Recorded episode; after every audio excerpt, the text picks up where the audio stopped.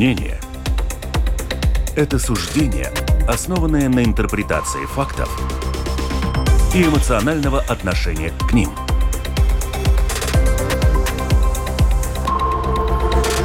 Открытый разговор на Латвийском радио 4.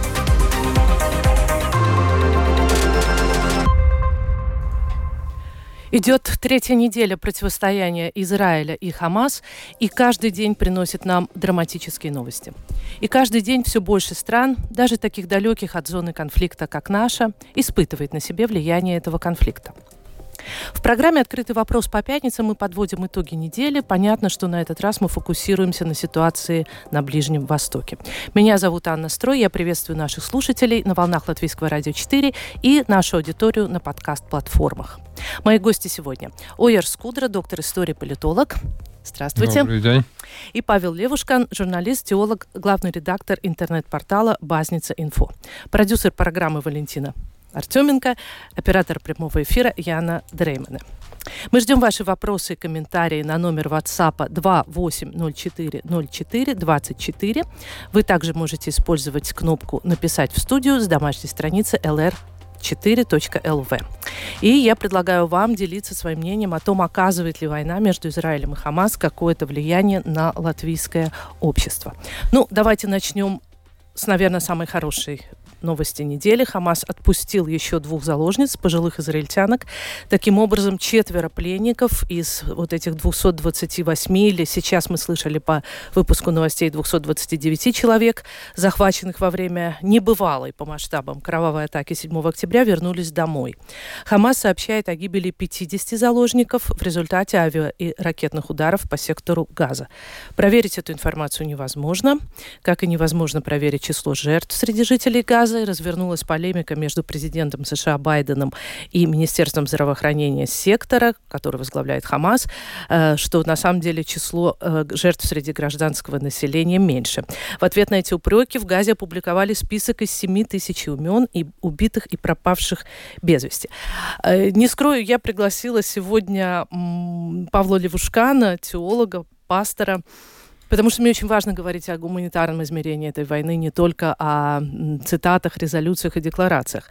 Вот на ваш взгляд, вот эта дуэль о том, сколько людей реально убито, она э, имеет ли смысл, морально ли она, и вообще как относиться к этому, э, к этим упрекам, сколько же в итоге жертв гражданского населения сейчас пострадало? Мое глубокое убеждение заключается в том, что э, как бы нет вообще невозможно в таких ситуациях мериться количеством жертв. Это антигуманно, это аморально, на мой взгляд, потому что э, с обеих сторон э, огромная трагедия. Я здесь имею в виду вторую сторону, имею в виду не Хамас в данном, в данном случае, а мирное население сектора Газа, палестинцы. Для обеих групп это огромная трагедия и для израильтян, и для э, правых израильтян, левых израильтян и для жителей сектора Газа. Поэтому все, что может здесь, наверное, сказать э, сторона такая религиозная, если мы посмотрим с религиозной стороны, то можем говорить только о сострадании. Мне очень понравилась фраза преподобного Майкла Вульфа, его колонку мы напечатали сегодня на нашем портале, где он сказал о том, что все люди веры призваны сострадать, независимо от того, вписывается ли эта боль в предпочитаемые нами политические нарративы или нет. В любом духовном понимании этого конфликта нет ни еврейской боли, ни мусульманской. Есть только глубокое страдание. Ну, вот такие слова, это действительно хорошие цитаты. Я приведу еще одну цитату и попрошу э, вас, э, господин э, Скудер, прокомментировать. Я взяла ее из интервью исполнительного директора организации Human Rights Watch Тираны Хасан из интервью компании Евроньюз. А, она считает, что Европейский Союз, а в целом это можно отнести и к Западу, демонстрирует некоторые двойные стандарты вот в отношении прав человека.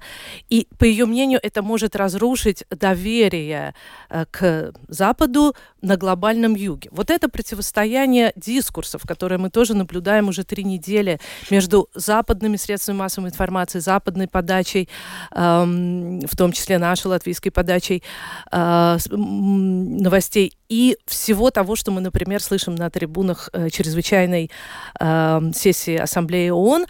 Э, как вам кажется, действительно, если сейчас некий раскол мира вот на, условно говоря, глобальный Запад и глобальный Юг, и есть ли понимание между этими двумя нарративами? Ну, я думаю, что можно, наверное, делить мир еще на больше сторон, чем только север и юг. Эм, вопрос заключается в том, является ли это противостояние, военное противостояние между Израилем и Хамас проявлением какого-то более крупного конфликта относительно упомянутых э, севера и юга, я скажу нет. Э, значит, э, конфликт сам по себе имеет очень долгую историю. Это не первая война между Хамасом и Израилем. Ну, такого масштаба, наверное, мы не помним 40-х годов с момента создания. Нет, ну, это, если говорить о масштабе, это касается жертв. Э, на израильской стороне. Это не касается жертв на стороне арабов э, или палестинцев, э, что не совсем одно и то же. Э, что касается военных действий, то они, по сути дела, э, более-менее регулярно повторяются. И основная причина здесь, на мой взгляд, заключается в нерешенности э, проблемы палестинского и израильского государства, их сосуществования, потому что палестинское государство как, как таковое, как суверенное государство, оно не создано. Э, тут можно долго спорить о причинах, почему она не создана. Имеет место только автономия. Э, и автономия э, разделена на две части.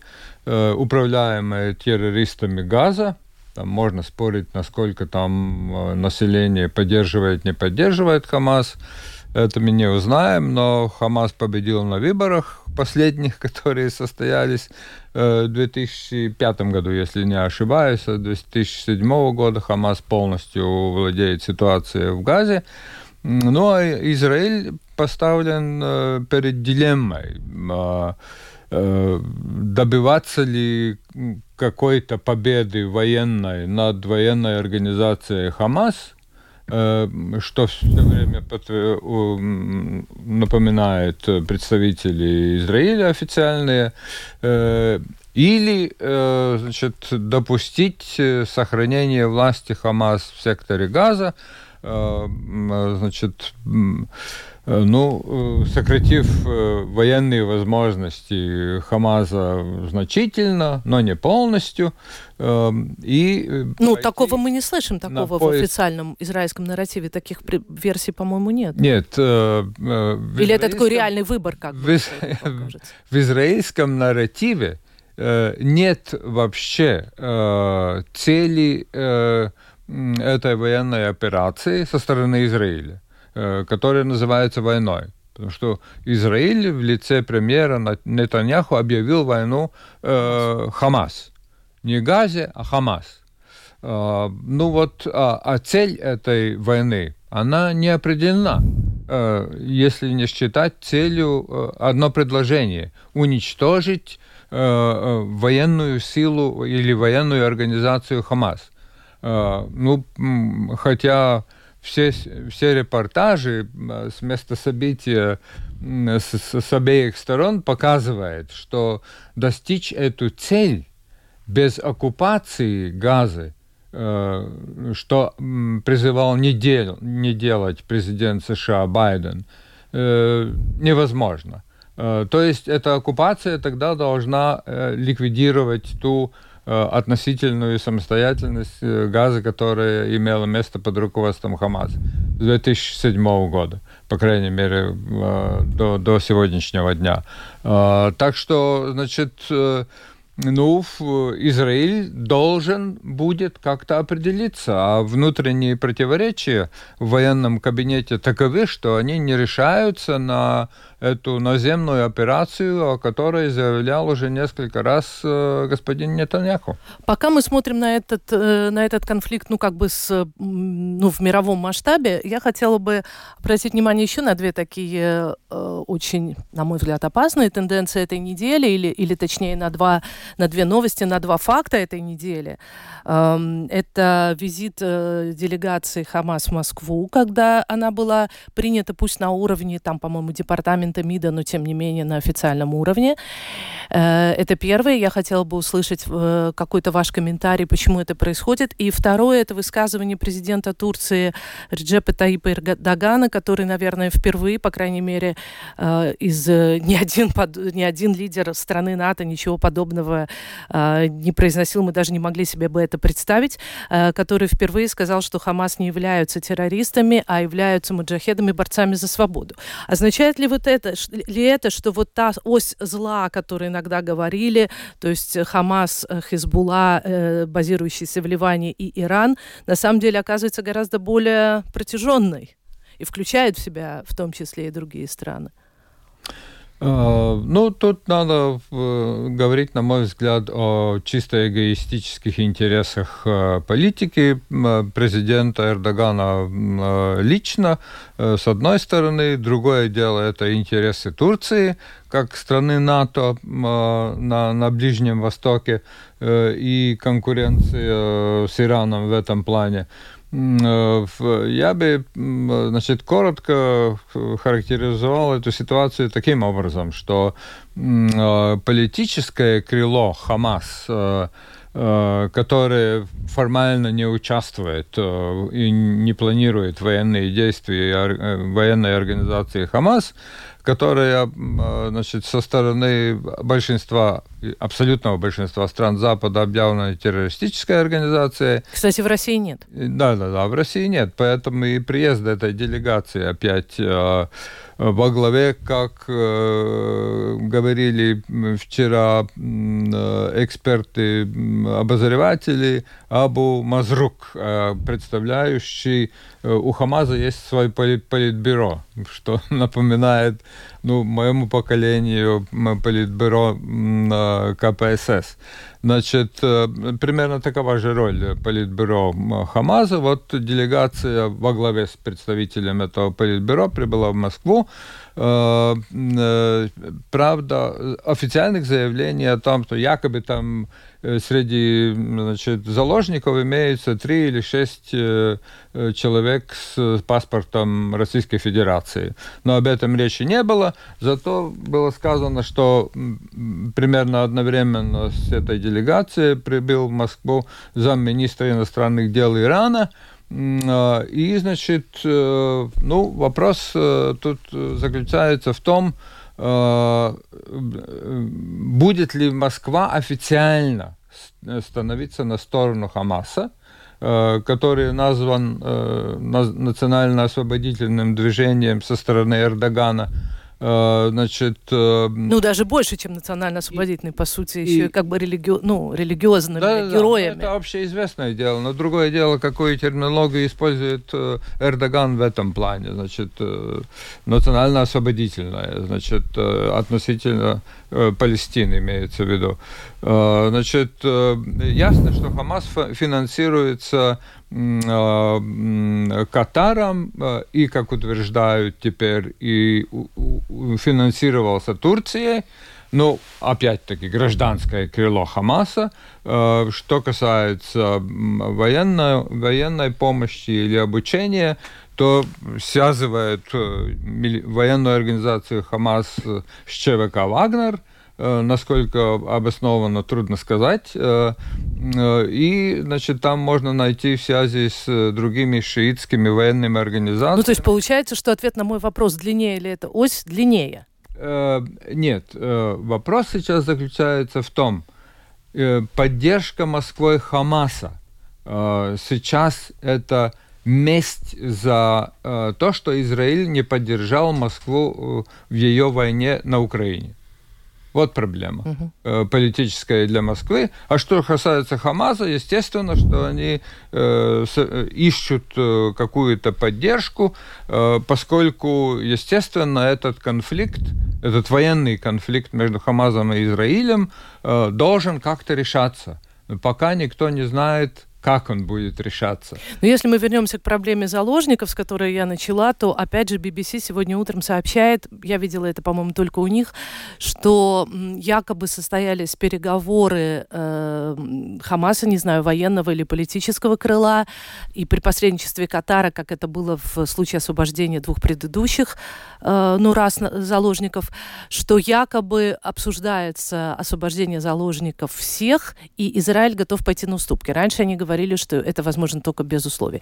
Как вам кажется, вот все-таки, если речь идет о жизни, в частности, людей не только э, не только израильтян, в том числе и тех людей, у кого есть двойное гражданство. Мы знаем, что среди пленников таких достаточно много. Условно говоря, хороши ли все средства? Стоит ли говорить нам с э, врагами, в данном случае с Хамасом, и добиваться этого? Или все-таки э, эти условия ну, неприемлемы и надо стоять более твердо?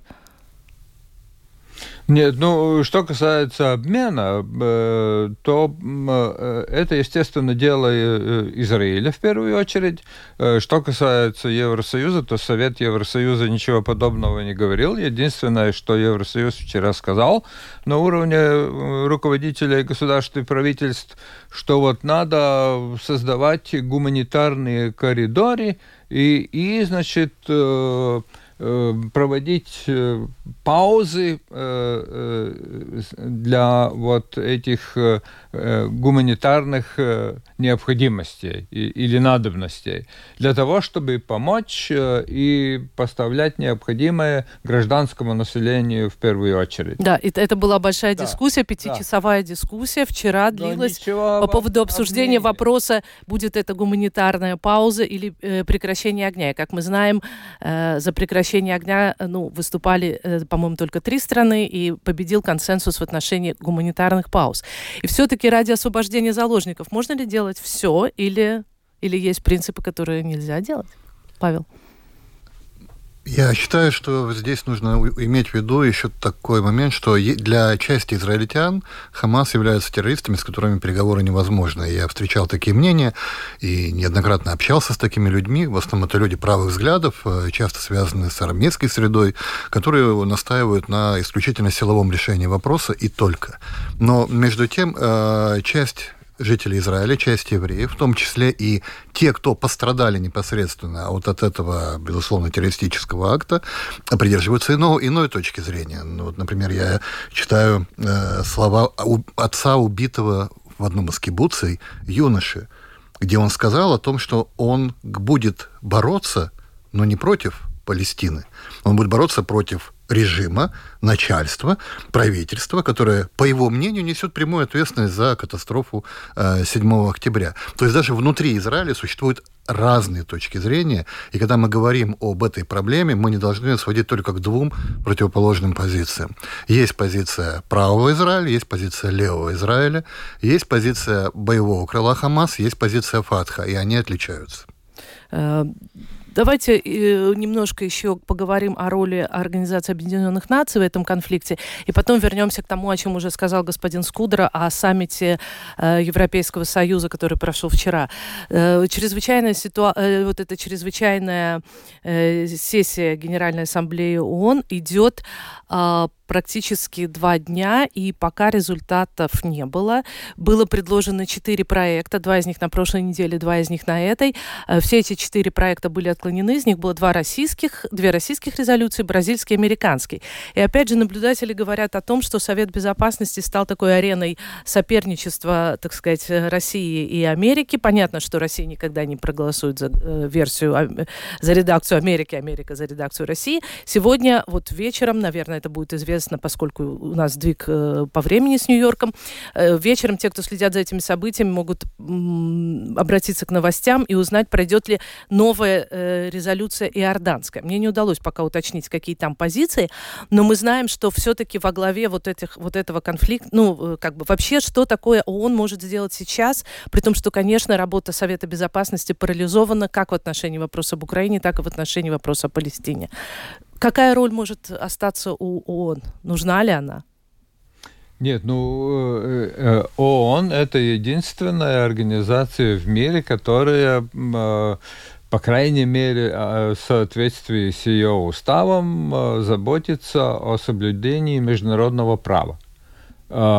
И, значит, пока что, ну, Совет Безопасности, он с его пятью постоянными членами с правом вето Э, ну, делает э, кое-что во имя соблюдения международного права. Что касается упомянутых вами резолюций, то тут надо отличать э, резолюции, которые обсуждаются на заседаниях Совета Безопасности, значит, 10 плюс 5, то есть 10 стран, представляющих...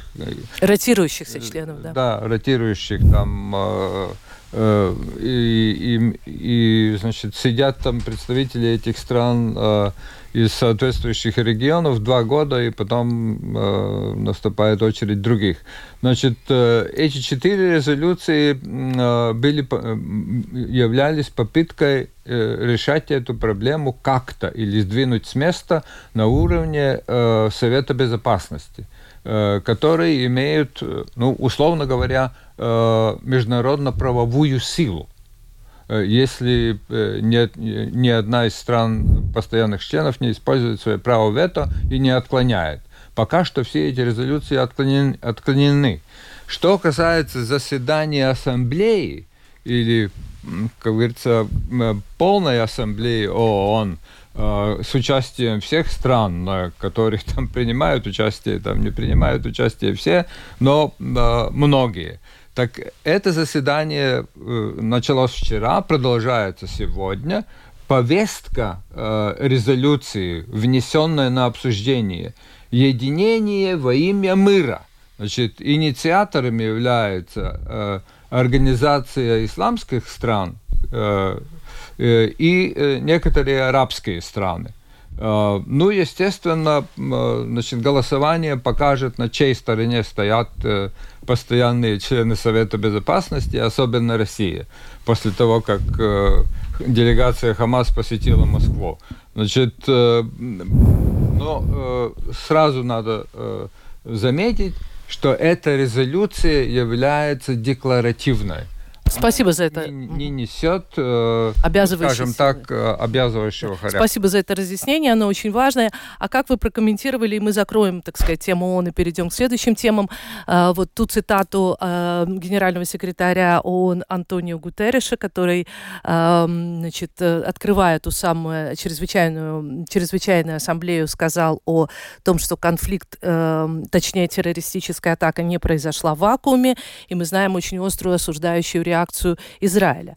Э, на ваш взгляд, почему там появился, появилась такая фраза о вакууме? И считаете ли вы, ну, как сказать, правомочной такую реакцию, такую обиду, которую продемонстрировал Израиль в ответ на, эту, на это выступление? Э, последние годы я думаю, последние 10 лет мы э, замечаем, что общественное мнение в разных странах мира склонно к таким к поляризации, склонна принимать полностью либо одну, либо другую точку зрения. Это было в вопросах и пандемии, и, разумеется, в вопросах Украины, но здесь как бы более для европейского, по крайней мере, части более однозначный конфликт, то есть понятен, более понятные вещи. Но э, если мы говорим о конфликте палестинско-израильском, то действительно очень важно, потому что для современного человека, для людей, которые являются слушателями генерального секретаря, это пресса, это... Ну, по большому счету, все, человек человечество, все человечество, да. И для них, ну, для большинства людей, к сожалению, этот конфликт непонятен. То есть он вот возник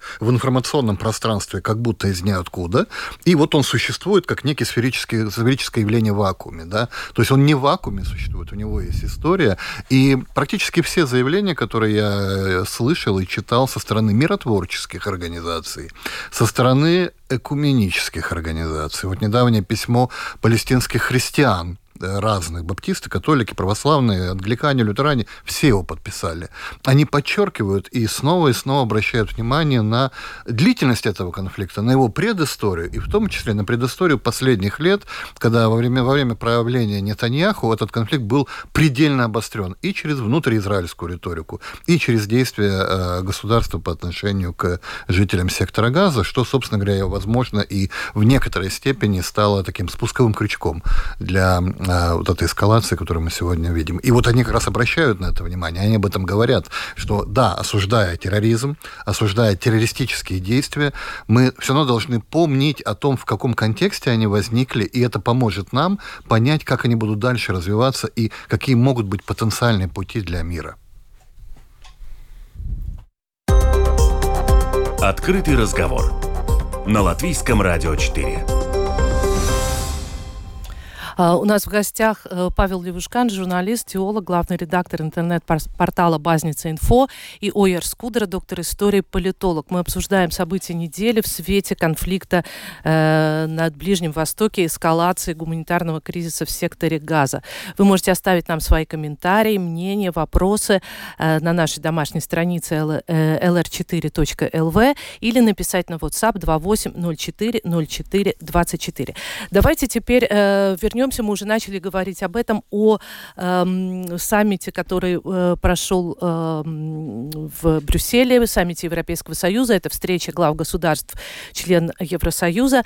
Э, на этом саммите э, была сделана попытка, как вот это охарактеризовал э, телеканал Евроньюз, говорить одним голосом о двух конфликтах, то есть э, принять какие-то обязывающие решения и для э, поддержки э, мира э, в секторе газа и для или точнее вот этой гуманитарной, гуманитарной э, паузы, скажем так, мир, о мире говорить рано, и о э, поддержке Украины. Э, давайте теперь поговорим об Украине и в частности о том, что э, в Европейском Союзе появился еще один, э, ну, скажем так, громко артикулирующий э, идею о прекращении такой безоговорочной военной поддержки Украины лидер, новый э, премьер-министр Словакии. Опять же, насколько, как вам кажется, это серьезно, и насколько теперь, скажем, Виктор Орбан и Владимир Фицо смогут изменить э, ситуацию в Европе, пока мне кажется, что это не получается, к счастью. Но ваше слово вам.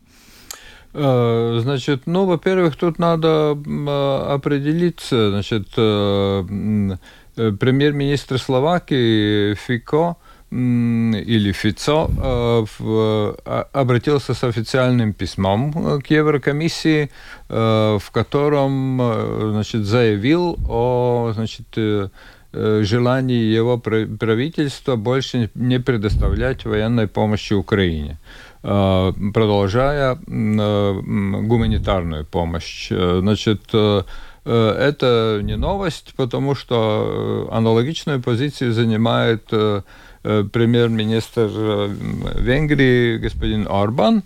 И в этой связи такие, скажем так, академические оппозиционеры Кремля, господа Венедиктов и Пастухов, заговорили об урбанизации от Орбан об урбанизации центральноевропейских стран. Тем более, позвольте мне маленькую вставочку сделать. Орбан не только говорит, вот, скажем, о поддержке э, гуманитарной, он открыто хвастался своим встреч, своей встречей с Путиным, что тоже да, да, да. совершенно неслыханно да. для э, такого единого да. образования, ценностного образования, как Европейский Союз. Нет, ну это, Давайте немножко об этом тоже не, прокомментируем. Это не, это не первый случай противоречия внутри Европейского Союза, а, а, особенно, значит, если говорить говорить о Центральной Европе, Значит, э, господин Орбан не решает ту проблему, которую собирается решать новое правительство Польши. Если оно будет создано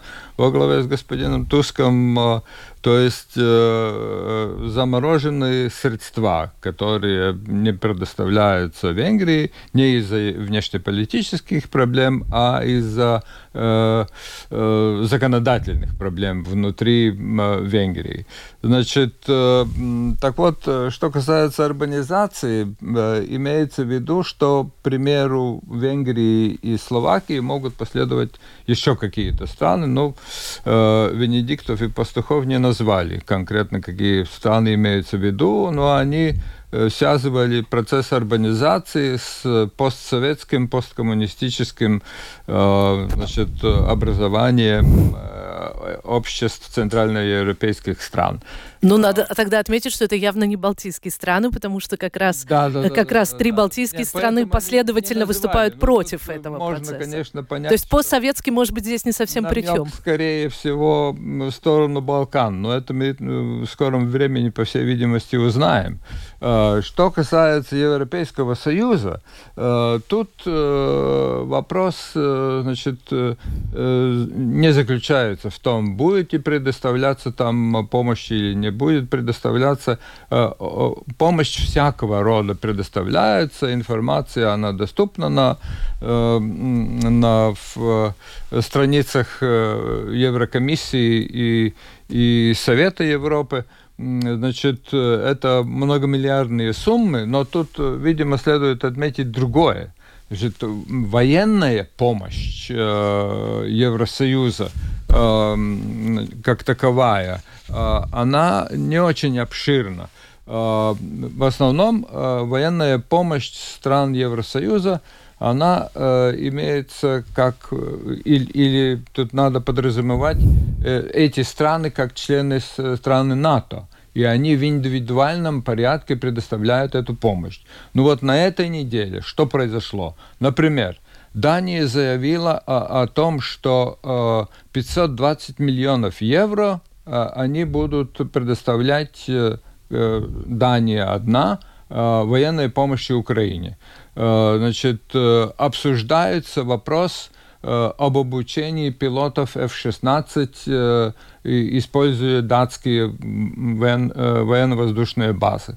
Значит, Швеция ведет переговоры об обучении пилотов Украины на самолетах шведских Гриппен, но это после того, как будет решаться вопрос о вступлении в НАТО. И в этой связи надо еще раз вспомнить Орбана, эм, значит, э, который э, или э, с подачи которого э, парламент Венгрии э, принял решение отложить Э, голосование по вопросу о вступлении Швеции в НАТО. И, и тут мы вспомним не только Орбана, но и Эрдогана, который таки на самом деле согласился на это вступление. Нет, ну, э, голосование в парламенте еще будет э, в ноябре.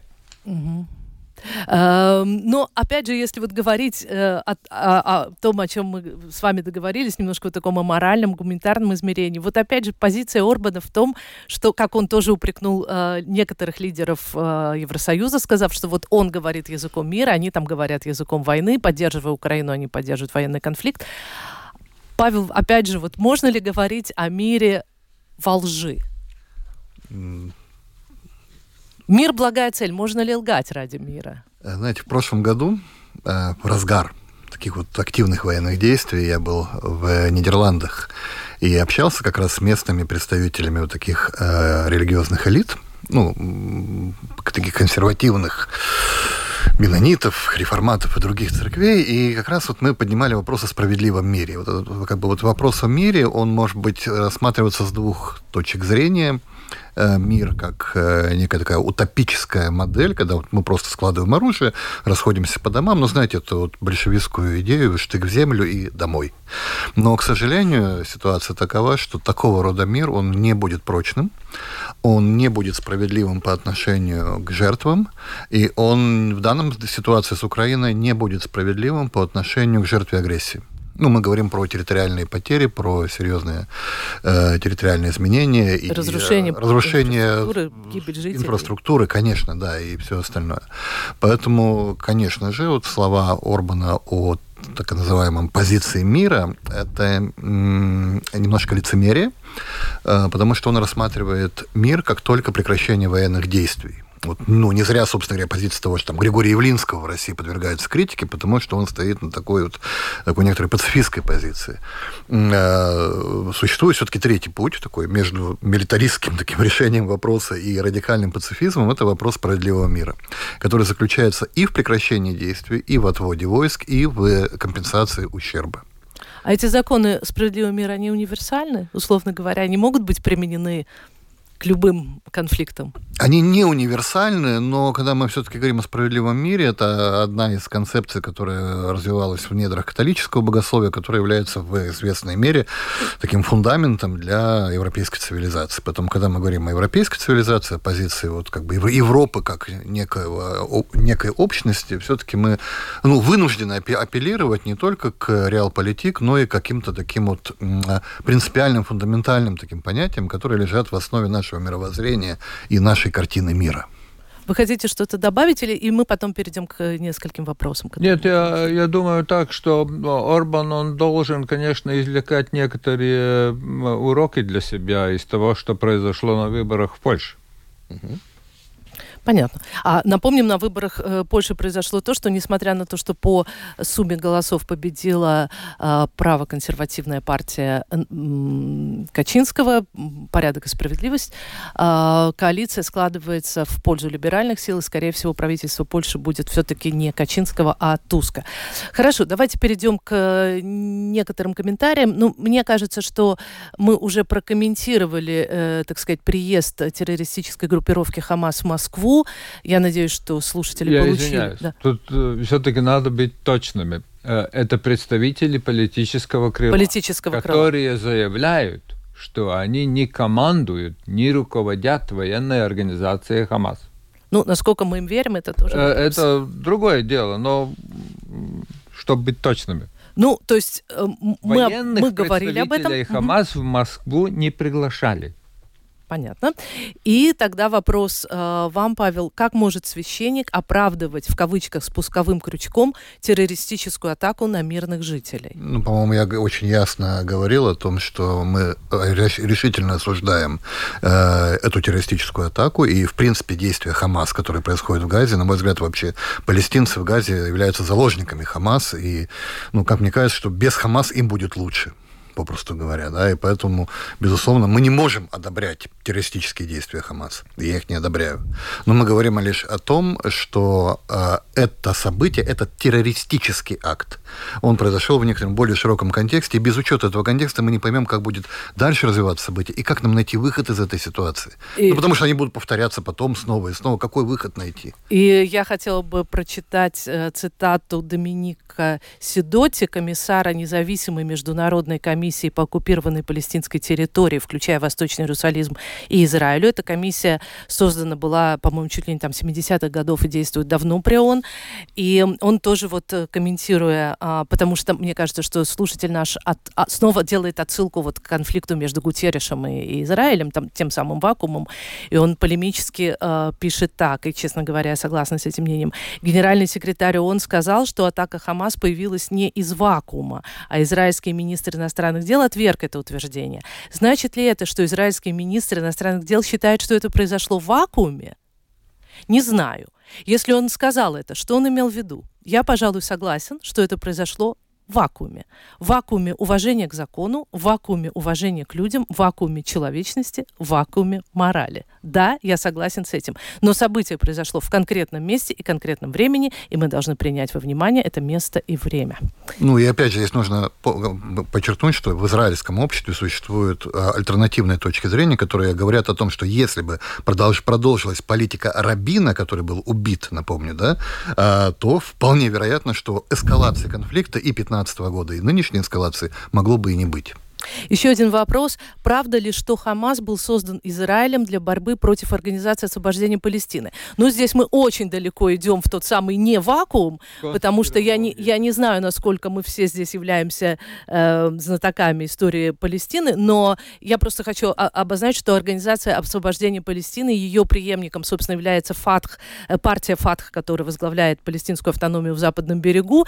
И, кстати сказать, Организация освобождения Палестины очень долго тоже, по-моему, считалась террористической организацией. Я не помню, э, международные документы, ну, именовали ли ее так официально, но мы знаем, насколько деятельность э, Арафата, Ясера Арафата, лидера палестинцев, не э, считалась долгое время политической, террористической. И, тем не менее, именно с Организацией освобождения Палестины были заключены те самые Ословские соглашения и, собственно говоря, провозглашение э, государства Палестины.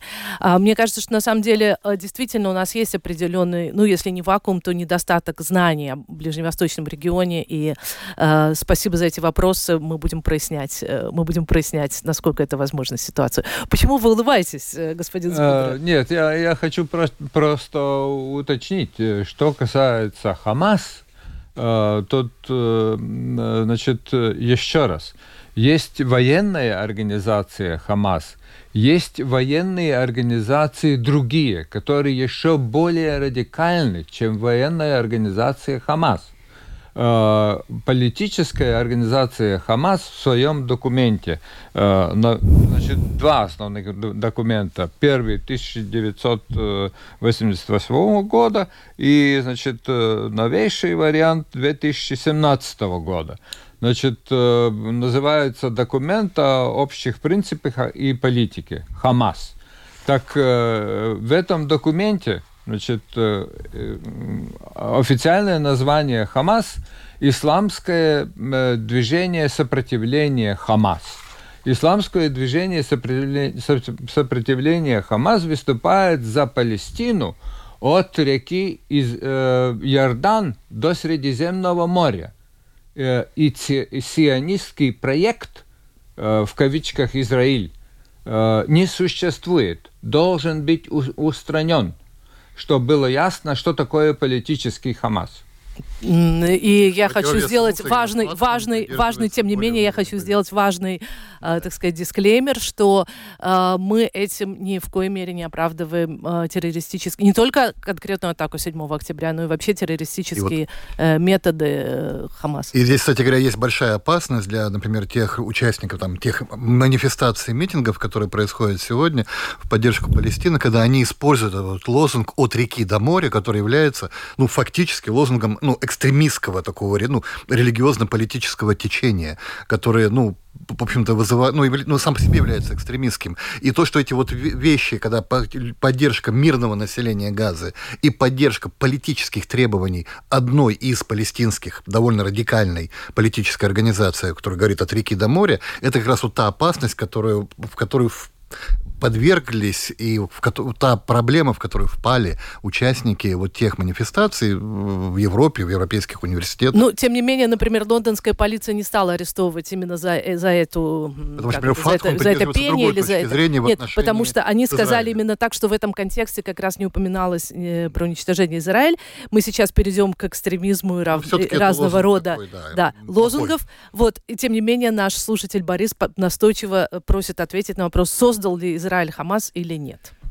Нет, ну, э, естественно, что э, в кавичках Израиль создал не только Хамас, но палестинский исламский джихад тоже создал Израиль и так далее. То есть, э, можно сказать, пасть, как говорится, в крайность и заявить, поскольку Израиль сопротивляется имеется в виду Нетаньяху и силы, которые на его стороне, и относительное большинство в, уже в несуществующем правительстве, поскольку создано правительство единства и имеется военный кабинет в составе трех лиц. Значит, э, поскольку Израиль э, отказывался, э, особенно Нетаньяху и Ликуд, отказывался решать вопрос о создании палестинского государства, что, например, э, не отказывался делать господин Трамп, по крайней мере, в, в лице его родственников. В, в лице знаменитой этой Deal for, for Peace, его да, сделки да, да, мира, да. да. Э, там даже план 40 миллиардов. Ну, хотя палестинская автономия отвергла да. этот план. Да, ну, естественно, ну, э, естественно, поскольку, значит, э, эм, этот план не соответствует представлениям я скажу со своей стороны, нереалистическим представлением о том, где же будет находиться это независимое палестинское государство.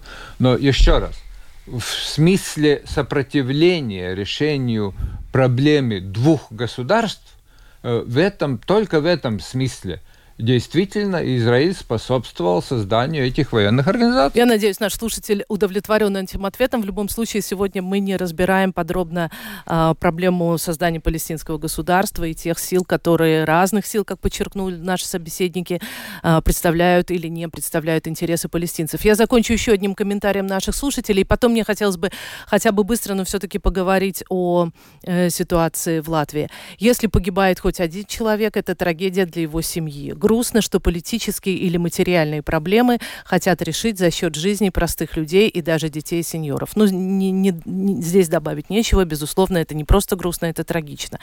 Но давайте вот сейчас э, посмотрим, вот как это большое измерение этого сложного много, много, э, многодименся, э, э, как это сказать, конфликта во многих измерениях происходящего а, повлияла на нашу ситуацию в Латвии, а именно я имею в виду сообщение о том, что якобы в Рижском университете Страдания появился такой как бы антисемитский буллинг э, студентов из Израиля.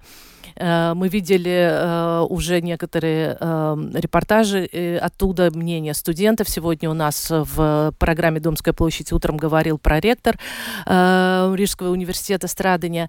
Эм, и, в общем-то, Латвия декларирует устами своих должностных лиц о такой нулевой толерантности к проявлениям любого, так сказать, э, любого, любой ненависти, в том числе антисемитизма. Мне кажется, это надо достаточно четко обозначить. Как вам кажется, что мы можем сегодня делать и делается ли достаточно нашими правоохранительными структурами и, возможно, нами, как журналистов, и вами, как э, интеллектуалами, чтобы предотвратить вот сползание э, большого объективно существующего, существующего не в вакууме конфликта, в конфликт, который, наверное, в Латвии был бы в вакууме, или как сказать, который был бы вызван исключительно эмоциями э, людей. Что мы можем делать для этого? Ну, сам по себе конфликт, он как раз вот говорит о том, что, к сожалению, цели террористов в данном случае, они некоторым образом они достигают своих целей, они реализуются. Потому что как раз э, террористический акт, совершенно варварский, совершенно ужасный по своим последствиям, по своей форме, он вызвал естественную реакцию стороны Израиля, и это следствием этого стала в том числе вот такая, может быть, где-то ложно понимаемая конфессиональная солидарность со стороны людей, вполне вероятно, не имеющих никакого отношения ни к Палестине, ни к близлежащим Кстати, да, эти студенты, странам. они, не являются палестинцами по происхождению. Да, угу. конечно, потому что я знаю, там есть из Турции студенты, из Узбекистана, из других стран, которые из такой ложно понятой конфессиональной солидарности, ну, надо учесть, что все-таки в Палестине живут и христиане, тоже не только мусульмане.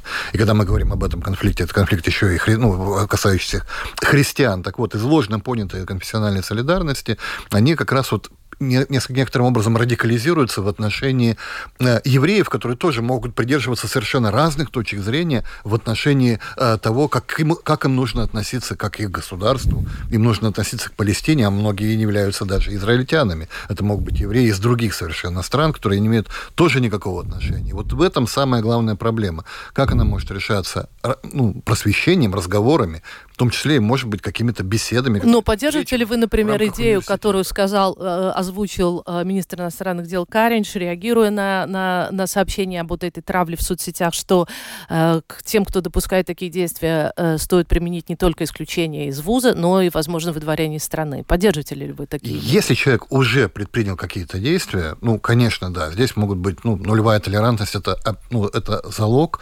спокойствия нашего общества в будущем. Потому что у нас нет предпосылок для подобных конфликтов. Это совершенно искусственная для нас вещь, которая ну, не, явля... ну, вообще не, не, не является частью ни нашей истории, ни нашего настоящего. И поэтому, конечно, здесь нужно реагировать. Но для того, чтобы все-таки не допускать подобных радикальных действий со стороны органов власти или там администрации вуза, мне кажется, что все-таки для профилактики необходимы какие-то встречи, беседы, разговоры со студентами, приехавшими из э, мусульманской среды, из мусульманских стран, и, например, со студентами, которые приехали из Израиля или вот ну, там принадлежат или чувствуют себя принадлежащими, например, к э, иудаизму встречи, чтобы они, ну, как бы, во-первых, прояснить позицию, а, послушать их и найти какую-то общую точку соприкосновения. Ну, вот эта э, ну, э, нулевая толерантность в отношении э, людей, нарушающих закон, она сегодня декларируется и в европейских, и другими европейскими правительствами, верно, господин Скудер? Э, да, значит, я думаю, что что касается наших вузов, это не только университет Страдани, но и остальные вузы, там тоже есть представители арабских стран или исламских стран и студенты из Израиля ну, тоже возможно. Значит, я думаю, что ну, основное предупреждение господином Каринчем сформулировано, оно должно последовательно, последовательно быть реализовано. Спасибо большое. Это была программа «Открытый вопрос». Мы говорили о событиях недели. Э, в студии был Ойер Скудра, доктор истории, политолог, и Павел Левушкан, журналист и теолог. Программу провела Анна Строй, продюсер программы Валентина Артеменко, оператор прямого эфира, эфира Яна Дреймана. Я вижу некоторые вопросы у нас а, на мониторе. Это показывает, что тема а, конфликта на Ближнем Востоке действительно оказывает влияние и на нас, и нам надо разбираться в ней глубже. В конце концов, никаких информационных информационных вакуумов в современном обществе быть не должно.